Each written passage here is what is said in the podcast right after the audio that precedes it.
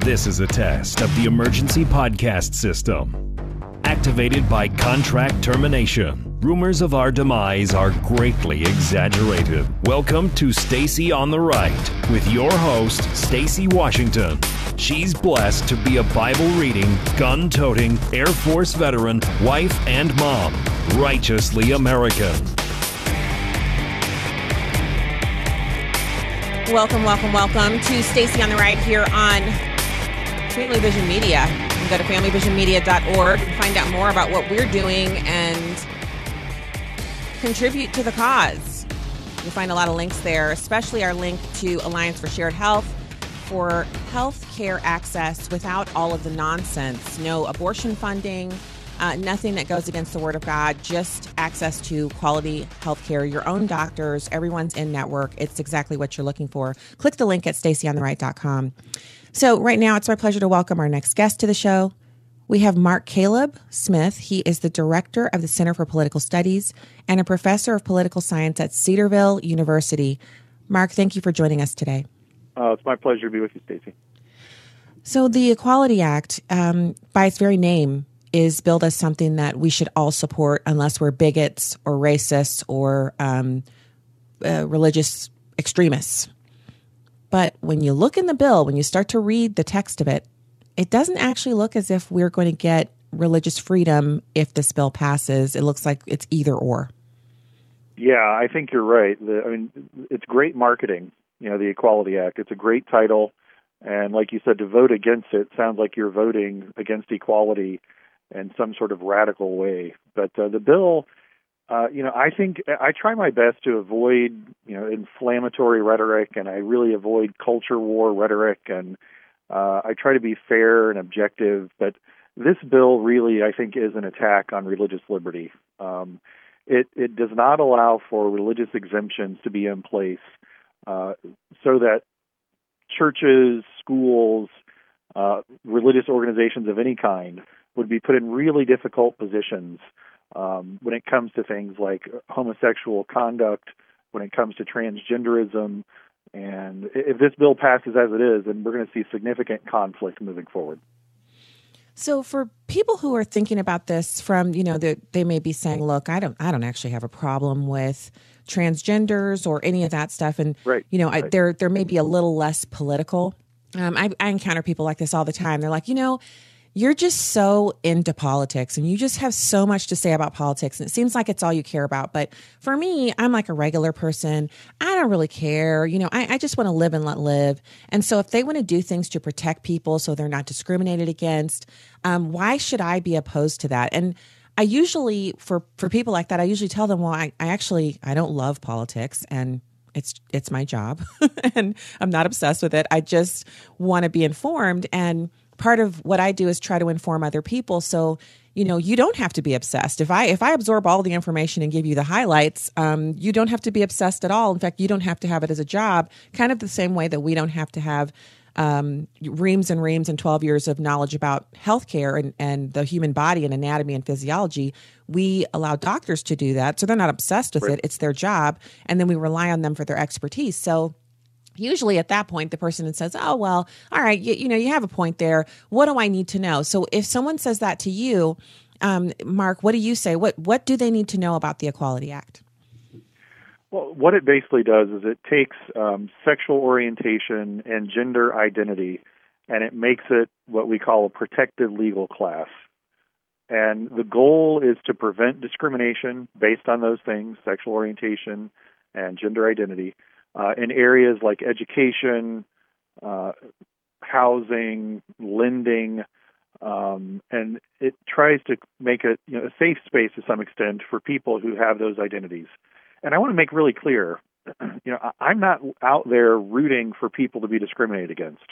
You know, I don't want my fellow citizens to have a difficult time renting an apartment or to have a hard time getting an education or to be unable to pursue an occupation.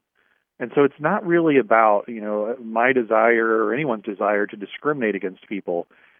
It's about finding areas where we have to reach some accommodations. You know, I teach at a Christian university, and we have a very strong doctrinal commitment to traditional marriage, uh, tr- traditional views of gender and sexual identity.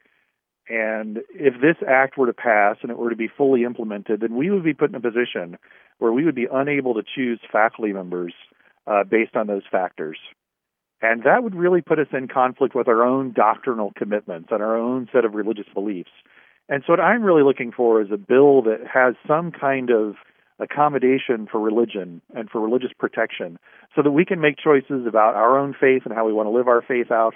And at the same time, maybe still allow people uh, who are in same sex relationships or who are transgender identity, allow them to function in society, allow them to uh, do all those things, but they're going to have to understand that we're going to have some some lines we're going to have to draw with religious organizations and other organizations as we seek to live out our own faith.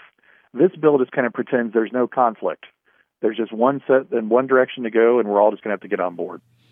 So um, when when you say that, because I I so agree with you when you say you know we need religious protections, but as it's been explained to me, and I, I think this is the conversation that we have to have as a society, is that we either have the ability to be individually free to choose to um, accept, you know, transgenders and you know a lifestyle decision like that, or to say no one is allowed not to accept it, which means there are just a whole host of things. We can think of millions of things that happen every day that we choose to accept or not that we would no longer be able to make that choice. We we literally have the decision between freedom or being automatons of the state and there is no middle ground. And so when we say, you know, well, I respect your right to do or or believe or live or what have you, but then what what they say in response to that is, well, the thing is, I can't not respect your right to be a black person. So the equation of um, sexual choice, right. you know, transgenderism, right. which is actually a mental illness. It's I don't I don't believe it's a choice for people. I believe it's a mental illness as it was once classified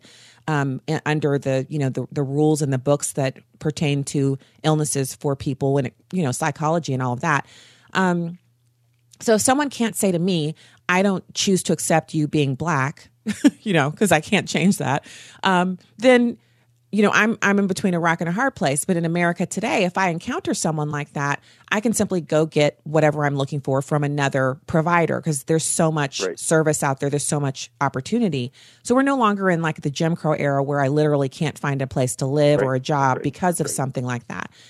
Um, but there's there's two two things that are wrong here. First of all, the assumption that all of these different new categories, transgenderism, homosexuality, you know, all of those things are actually on the same par as innate characteristics like ethnic right. background. And then the other assumption is that somehow if you are opposed to the expression of these different identities that you're a bigot and a racist and you need to have the full weight of the federal bureaucracy dumped on you, which is what this bill would do. So, how do we talk about it in a way and how do we make other people understand that this, first of all, these are not the same as an innate characteristic like ethnic background? And second of all, how, I mean, how, how do you even justify telling churches that they have to hire same sex couples, that they have to allow boys to go on girls' um, you know, summer uh, mission trips, right. you know, you know, where the right. girls all go off, and then now there's going to be a 15 year old boy, a biological boy, going with them, showering with them, etc. This this is the destruction of all of these norms that we take for granted. Yeah, I think I think it's a great question and a lot of things to unpack there. Uh, I try to look at it first in terms of let's just think of a traditional protected category that virtually everyone in the United States would recognize. Uh, let's say religion that I really can't be discriminated against on religious grounds in almost any circumstance, very few circumstances. So if I have a job, I really can't be fired because of my religion if my employer doesn't like my religion. I have I have federal protection for that. Uh, well, of course, there's a constitutional amendment in place that protects religion. I have a free exercise of religion that's constitutionally guaranteed um, in the First Amendment. However, it's different when. Um, so we would never be willing to say to say a, a Jewish synagogue that they have to hire a Muslim to be their religious leader within their synagogue. We're never going to say to a Catholic um, organization that they're going to have to bring in a uh, Protestant in order to run their organization or to be a priest or to be anything else. We always try to do our best to respect those choices that take place within those religious communities, and we're not interested in letting the government force other points of view into those communities against their wishes. Now, and so if we look, if we start at it from that point of view, right, there's certain things that we just simply protect legally, constitutionally. And you know, people don't like to hear this, but there's a there is an amendment. There is the free exercise clause that deals with religion. That's enshrined in our form of government. It's been there since our founding. We have not had that same kind of reaction to protection based on sexual orientation or gender identity. We don't have constitutional amendments. We don't have federal legislation. You know, in the case of race, well, we fought a war. Hundreds of thousands of Americans died. We amended the Constitution three times in response to that so that we could protect against racial discrimination. We came to a consensus as a society that we we're going to protect against racial discrimination. It was difficult, it was painful, it was bloody, but we eventually came to that consensus. There is no consensus like that right now when it comes to sexual orientation or gender identity. The fact that we're even having this conversation is primarily because the court system, over the past quarter century or so, has made a series of rulings that have forced this into the arena, and now we're being we're being told that we have to simply deal with it. No amendments, no federal legislation. It's been a judicial process. And you know, again, not popular to say, but it, it fundamentally that conflicts with our form of government. Now, what I, all of what I said, not politically correct, not what people want to hear, uh, but we are in no way in a position as a society to say that we're ready to take this kind of a radical step to determine that these legally protected categories should infringe upon fundamental rights that we've recognized since the beginning of our country's existence. Thank God. Okay, so because the, the explanation you gave actually works because it's illustrative and it's based in uh, things that people can understand. It's not, you know, high and mighty constitutional principles or things that, yeah, you know, only heritage scholars can get. I hope so, right? I mean, I hope so. And again, I, I would like, I think we're going to need to reach some kind of accommodation. Clearly, sexual orientation is not going to cease to be an issue. Transgenderism is not going to cease to be an issue. Um, and so we're going to have to reach some kind of accommodations in these areas, but it's going to have to be born out of compromise, not born out of this is the way that it's going to be. We're always right, and you're going to just have to simply get on board. So we we just need to go ahead and acknowledge, though, that we are right about the uh, innate characteristics of the way that God created us, and any any illness that that occurs in the human body does not negate what God's word says about the sanctity of marriage, the sanctity of human life, which also the Equality Act deals right. with. Right. So, right, right. Um, th- turning to that, I. I'm disturbed by how they've crammed everything into the Equality Act. So the Equality Act is like the kitchen sink. Anything right. that Democrats have not been able to convince Americans of at the ballot box, to get elected officials to come on board with. They just crammed it into this bill. So it's abortion on demand up to birth. Um, no protections for babies who are born alive after botched abortions, no conscience or religious protections for people of faith who serve as pharmacists over dispensing abortifacients, right. Doctors yep. over not wanting to participate in the surgeries to, uh, you know, transition children and especially not for doctors who want to avoid having any part of an abortion procedure. Um, this is radical. This this is different from them saying safe, legal, and rare, or you know a woman's quote unquote right to choose. We're talking about viable babies in the seventh and eighth month, babies who could simply be born and placed for adoption to waiting families who are looking for a newborn. Those babies left to die or placed in plastic bags. It's murder. It's it's as bad as abortion, only abortion gives the the abortion doctor all of the power he dismembers the baby he does all of that he's in in control of that process what they're talking about is if a baby's born alive and this does happen that some nurse has to wrap a baby in plastic or leave it on a table to scream out its final hours of life these are barbaric practices that we know as a country especially when we look at the scripture we know what happens to nations who allow this to happen who actually traffic in this kind of behavior, who nations who enshrine these behaviors as their law and their norms, we know what comes next. So, um, can, can, you talk a little bit about that? I'm just so appalled that we want this to be the law as opposed to we already know what's going on, but that it would be the law. Yeah, I, I think you're right, and I, I think this uh, if this act were to pass, uh, it would put religious doctors, nurses, pharmacists, as you said, in an unmanageable position. Um, it would deny and undermine the sanctity of life in fundamental ways. And it would, as you said, it would prevent those religious individuals from having to being able to exercise their conscience and to act upon their own moral point of view and to choose whether to engage in procedures or not engage in procedures. And again, I don't take this step lightly. You know, I try to be someone who adheres to Scripture. I try to be a good citizen. I try to be, as much as I can, a model citizen. But if those things come into being, then we're going to see civil disobedience. We're going to see Christians saying, you know what, I just can't obey this law. I can't go along with this. I'm not going to obey this law. And we're going to end up in courts. We're going to end up in prisons. And we're going to end up being uh, persecuted because of our religious convictions. And I don't want to live in a country where that's going on. I really don't. And I never thought that I would. Uh, but if this act gets put in place, then I'm not really sure how I see many alternatives in those particular areas uh, for sure. Because again, like you said, we're not just simply talking about, you know, to use one example, baking a cake. And I think there are really strong moral reasons to choose not to bake that cake, for example, and that famous example for Jack Phillips in Denver. But this is the, this is a, the taking of a life. This is a different category altogether. Um, and I'm, you can't just simply choose to bake the cake here. We're talking about a medical procedure that results in the end of a life. And we would see, I think we would see, and we would rightfully see civil disobedience as a result. And again, I hope we don't get to that point. And I don't think we will, but I hope we don't get to that point.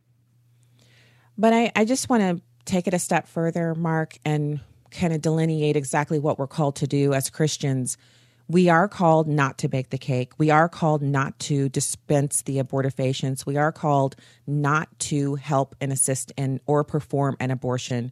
We are called not to participate. And so far, we have been tacitly participating through the payment of our tax dollars and fighting over this politically.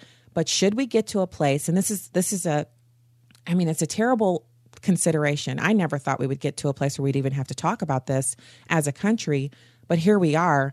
We have to be clear before we get there what we plan to do when we get there. The, the Bible tells us that we are to, at all times, be prepared to give a reason for the faith that lives within us. And we are to walk in the steps of Jesus Christ. And he not only flipped tables and whipped people out of the sanctuary, but he went to the cross knowing what was waiting for him there. We have to be willing to do the same thing, which means you know, it, we have to defy cancellation. We have to defy, um, you know, the considerations that most of us are concerned with. You know, it's work, it's you know having having some friends, right. you know, being able to, you know, just the freedoms that we enjoy. We just want to be able to live. But when the choice is living the life that we know and call comfortable and obeying God's word, we are called to obey. Yeah, there's no there's no question about it. And scripture is really clear on this. When God's commandments run into conflict with what the what the government is forcing you to do, uh, when those things directly contradict, then we have no option but to go with what God commands us to do. And we see it in Scripture. We see it repeatedly in Scripture. You know, the Hebrew midwives commanded to kill the male children that were born, they refused to do that. We see the apostles commanded not to preach the gospel, they refused to do that. Uh, we see Shadrach, Meshach, and Abednego forced to kneel before an idol. They refused to do that. And so throughout Scripture, we've seen these instances where the children of God are put in a position of conflict with the government. And at the end of the day, they have to choose what God commands. But if you also know, and this is where, like you said, this is where it gets really uncomfortable, it gets really hard. Uh, but you also see in Scripture, when they make those choices, then they just say, you know what? We're going to suffer consequences. We're going to pay a penalty for this. Like you said, it isn't going to be comfortable. It isn't going to be easy. Uh, we're going to try to honor God in the process, uh, but as we do it, then we're willing to make, in some cases, what is even the ultimate sacrifice. Um, and I, I think that's what we have to be prepared to do in a situation that's that radical. Again, I hope we don't get there, uh, but I agree with you. We have to have this discussion. We have to have our priorities in order so that if we do get to that point, uh, we'll know the choices we have to make. And so I'm, I'm, and, and I agree with you wholeheartedly. I, the reason I, why I feel like we need to memorialize that here on the podcast is because, um, as people, we take our courage oftentimes from hearing what needs to be done, and we have to be activated by simply gaining the knowledge of what could happen and then what we will do in that instance. And so, it, you know, it's not like it's an act of bravery on our part. We are only able to take on the cross if we are enabled to do that through the Holy Spirit. So Jesus Christ has left us the Holy Spirit so that we can do these things, so that we can do all things in Christ through the operation of the Holy Spirit. But it doesn't happen when we are, are kind of, you know, just lulled to sleep with our, you know, Netflix and our, our, you know, uh, entertainments and all the different things we can do to kind of unplug. And I'm into it. I'm into gardening. I'm into watching television. But the right. the idea that we can medicate ourselves out of the knowledge of what is brewing um, when when it's fully brewed up and they're serving it to us hot and piping we have to be willing to say i will not drink. I'm not taking that. And so whatever the consequences are come what may. And the the most reassuring and frightening prospect is that there are i'd say you know 75 to 100 million people who believe as we do but if they don't have the courage to stand up then these things will become reality. There will not be any pushback, and, and we will be made to drink of this cup of iniquity. And it's going to be horrible to see people forced to do these things, to have children taken away from their parents because they've been confused and indoctrinated at school and think they're in the wrong body, and their parents refuse to give them the the uh, the hormone blockers, which is also in the Equality Act, the, the right. removal of children from their parents for not adhering to this new agenda. So um, what I, I think there are a lot of scriptures and a lot of stories in the Bible that speak to God's. He he is so faithful to us. If He gives us something to do, like get canceled or to stand up against a tyrannical government, He also enables us to do it, and He sometimes will step in with miracles to enable us to be able to do it. So I I don't want people to feel like, wow, you know, Stacy's Debbie Downer today, talking about persecution and giving everything up. Right. The fact is, we there is nothing we can give up that will equal in measure or beauty or um, length of time. We're talking about eternity and crowns that we'll receive in heaven for being persecuted. Anything that we do here will be rewarded in unimaginable ways in eternity. But if we are minded here, if our mind is here instead of on eternity, we will not see that and we will not be able to stand. Uh, I, I agree, and I think you know we look at Scripture uh, when Christ tells his disciples what it's going to take. He says, you know, deny yourself, pick up your cross, follow me. And I think that first part of it is where we really struggle. You know, you're talking about the Netflix or the gardening or whatever else that we're interested in. At the end of the day, those are ultimately indulging ourselves. And that's not always wrong, not always bad to do, uh, but sometimes we have to deny ourselves in order to pick up that cross, in order to follow Christ. And part of that's being aware, part of that's being educated about what's happening. Um, and I think that's what we're trying to accomplish here. So you're right, we shouldn't be always down about it, but we have to be sober about the, the reality in which our find, we find ourselves. You know, Scripture calls us to be wise as serpent and innocent as doves. Well, you're talking about as being wise. You know, being critical, being wise, being aware of what's happening, but we also need to maintain that innocence. You know, be loving, as much as we can, be peaceful, try to be part of the solution. We have to pursue those things simultaneously. And it's hard. It's hard. But, you know, nowhere in Scripture uh, do we see evidence that the Christian life is going to be easy. No, we don't see any evidence of that. But you know what we do see is that God gives us glorious experiences right. in this life. It, it is an adventure. And if we're living it and it's kind of stale and there is no adventurous aspect to it, then we maybe aren't as far out there as we need to be. It's it's when we go out there on the edge and we're really literally holding hands with Jesus, doing whatever it is that he's called us to do, that the adventure begins, the exhilaration, the excitement. You can see God's hand working. You can see him answering your prayers in real time and you experience him fully. And it's just a taste of what we will have when we have face to face interactions with him on the other side. And I got to say, who who doesn't want that kind of, of exhilaration in their life? Who doesn't want to see God literally changing circumstances, changing lives, um, his hand at work here on the earth, which it can't, he can't operate here without us. That's why he left us here to tend the garden and to disciple others into the kingdom. And so we have to get, um, we have to get to talking about it and living it out in a way that other Christians will say, Man, I want some of that juice. And then they'll get it, and then others will get it. And that's how we get the revival that we're looking for in our country that we so desperately need. A revival blowing through this country like a whirlwind would preclude any legislator from ever saying the kinds of things that they say on the floor of both houses of Congress or from bringing these ungodly bills and passing them out of the House of Representatives, which the Equality Act has already passed out. We even had three Republicans vote for it. So Um, you know, it, when when are we going to not just get out there and dance on that edge ourselves and live with Jesus Christ in this adventure, but call others to it so we can do it together and experience these great feats and wonders that we've seen them in the Bible. The age of miracles is not over. Nowhere in the Bible does it say that God can't do miracles today. We know that He does it, but do we want to see them ourselves? Do we want to experience it ourselves? That's my question for podcast listeners today. And if you do, well, then what are you doing about it? Yeah, no, I, I agree. And I think that um, our goal, ultimately, with how we live our lives, to glorify God and then to show that glory to not only our fellow believers, but to the world around us. And you hope and pray that that has the kind of impact that you're talking about, that it does create that revival that I think we do so desperately need.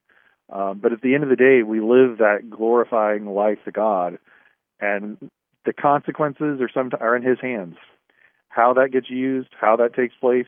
But we're responsible for what we do. We're responsible for how we behave and for how we live and for how we engage the world.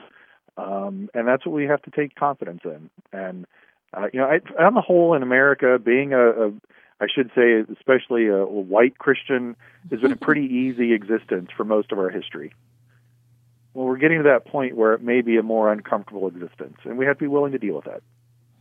We do, but um, you know, it, it might get uncomfortable. In fact, I think it already has for a lot of yeah. us. It has already yep. gotten un- uncomfortable. But um, God replaces. He He restores what the locusts have eaten. He He's yep. so faithful with us and so generous to us in spirit, and we we have an amazing inheritance and heritage to get to be called by Him to execute His will on the earth. And so it's something that we get to do. It, it's not a, oh my goodness, I need to. It's a, we get right. to.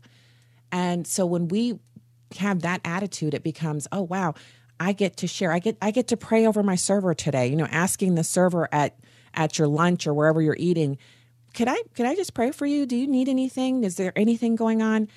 Uh, you know, the first time you do it, you're going to be so nervous and then when the, you see the look on their face they're so relieved that someone wants to pray for them or that want you know that someone's interested in them beyond i need some more sugar i'm out of sugar i'm out of creamer you know that, that kind of stuff um, and it, and it just goes from there you know the opportunity to uh, pay for the person behind you at the grocery store or you know something god will open your eyes to show you and that's when the adventure begins i, I just got done reading miracles by eric metaxas and he outlines miracles from people that he knows. So none of the people that he is interviewing for the book are not his own personal uh, acquaintances or friends.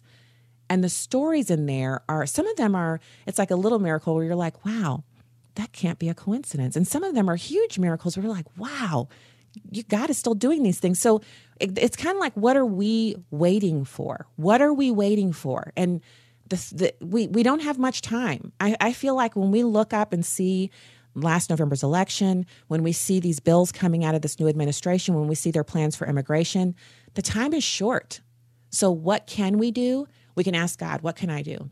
And he'll show us. We're not, we're not all called to, you know, be professors at universities right. like you are or, yep. you know, podcast hosts like me, but we're all called to do something and we could definitely be having the adventure and doing it and smiling and other people will be like what in the world is you know why are you smiling and you can tell them and then their adventure will begin so uh, i hope that people are encouraged by what you shared today even though you know what we discussed was was really tough and i have links in that explain the dangers of the equality act and how it's a trojan horse on this podcast and i would just ask people to share it uh, i'll hand it over to you for any final thoughts that you have about this no, I appreciate it. I I would just second that uh, we're ultimately obligated. You know, Christ tells us in Matthew five uh, to be salt and light in the world, and uh, that's we don't that's not an option.